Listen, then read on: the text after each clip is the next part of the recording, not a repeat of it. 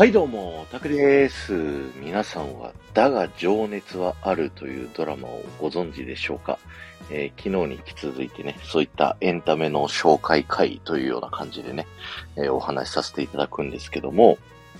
今ね、放送しているドラマ、だが情熱はあるというね、えー、ドラマになってます。で、このドラマはですね、えお笑い芸人のオードリーの若林さんと南海キャンディーズの山里さんの二人が主役のドラマになっておりまして、それぞれですね、若林さんが、えっ、ー、と、ジャニーズのですね、えー、 King & Prince の高橋さん、えー、トナさんが大好きなキンプリね、と、あと山里さんが SixTONES の森本さんというね、二人がこう演じるということになってるんですけど、このドラマね、見てて僕が思ったのは、あのー、やりたいことが見つからない人にぜひ見ていただきたいかなって思いました。あのー、自分がね、こう、何か、何者かにはなりたいんだけど、じゃあ自分が何をやったらいいかわかんないみたいなね。僕も子供の時からディズニーランドがすごい大好きで、ディズニーそんな好きなら働けばいいじゃないって親に言われてから、ずっとね、一心不乱にディズニーランドで働くっていうことを目指して、あの、ずっと追っかけてきた。ところが、いざディズニーをこう受けた時に落ちてしまって、その後自分がね、あの、やりたいことが見つかんなくなってしまった。あの、そんな感じの時の自分のね、えー、気持ちを思い出させるかのような、二人のね、幼少期から芸人になっていくまでの、まあ、ストーリーというものを追っていくっていうね、えそういったお話になってます。もともとね、二人が出してるエッセイ本、それぞれ別々のエッセイ本なんですけど、それを、こう、見たね、監督が、それをこう、組み合わせてやったら面白い話になるんじゃないかっていうことでね、えー、ドラマ化したというふうになってるんですけど、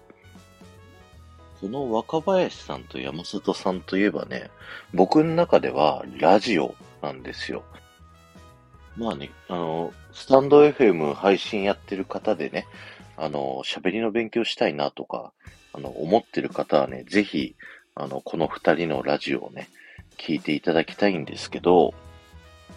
あの、喋りが面白いし、この二人自身の人生がね、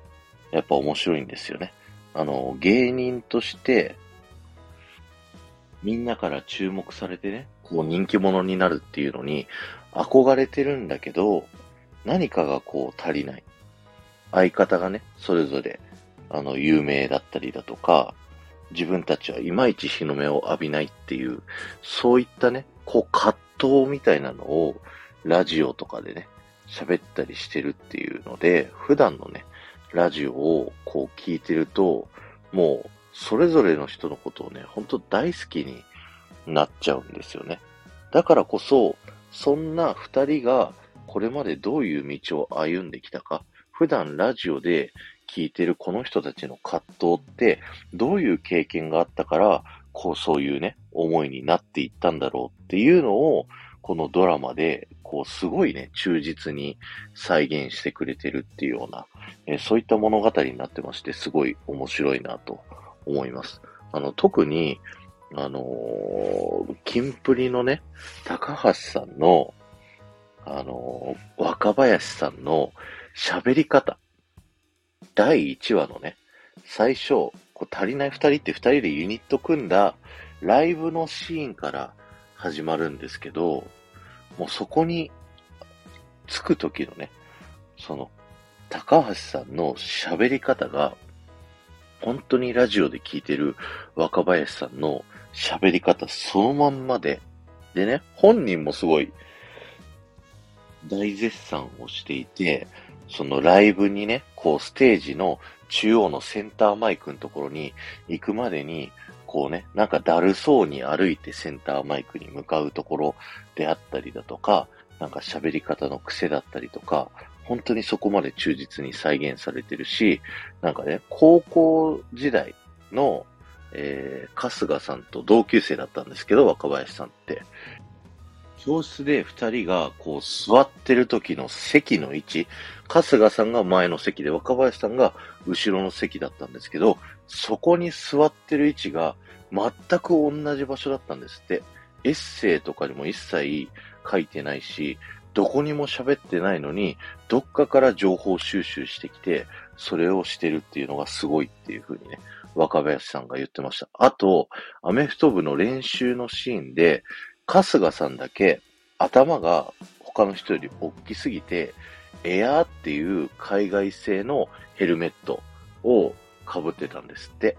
で、それも忠実に再現されてて、若林さんは顔がそんな大きくないから、リレルっていうね、えー、みんながよく被ってるやつを、えー、被ってるんですけど、春日さんはエアー、若林さんはリレルっていう風に、すごいね、こう忠実に再現されてるんですって。そこがまあ、なんともまあ、その、そこまで誰も見ないよっていうところまで、徹底的にこだわってるところっていうのがね、いや、本当に面白いなっていうのをね、僕は、あの、感じました。で、僕ね、あの、日大でアメフト、えー、やってたんで、すごいね、あの、親近感あるんですよ。オードリーのお二人に。というのも、あの、お二人がアメフトをやっていたのは、日大二高っていうね、日大系列の、えー、高校だったんですよ。でも二人はね、あの、日本大学行ってアメフトすることはなかったんですけど、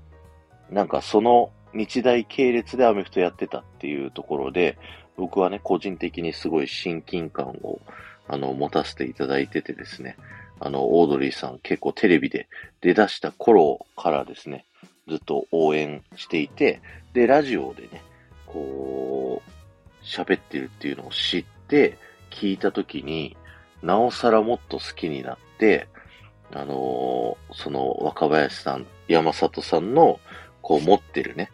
本当にこう、自分たちがどんな思いを持って、こう、普段仕事に取り組んでるか、みたいなところまで聞いた上で、このドラマを見ると、本当になんか自分がね、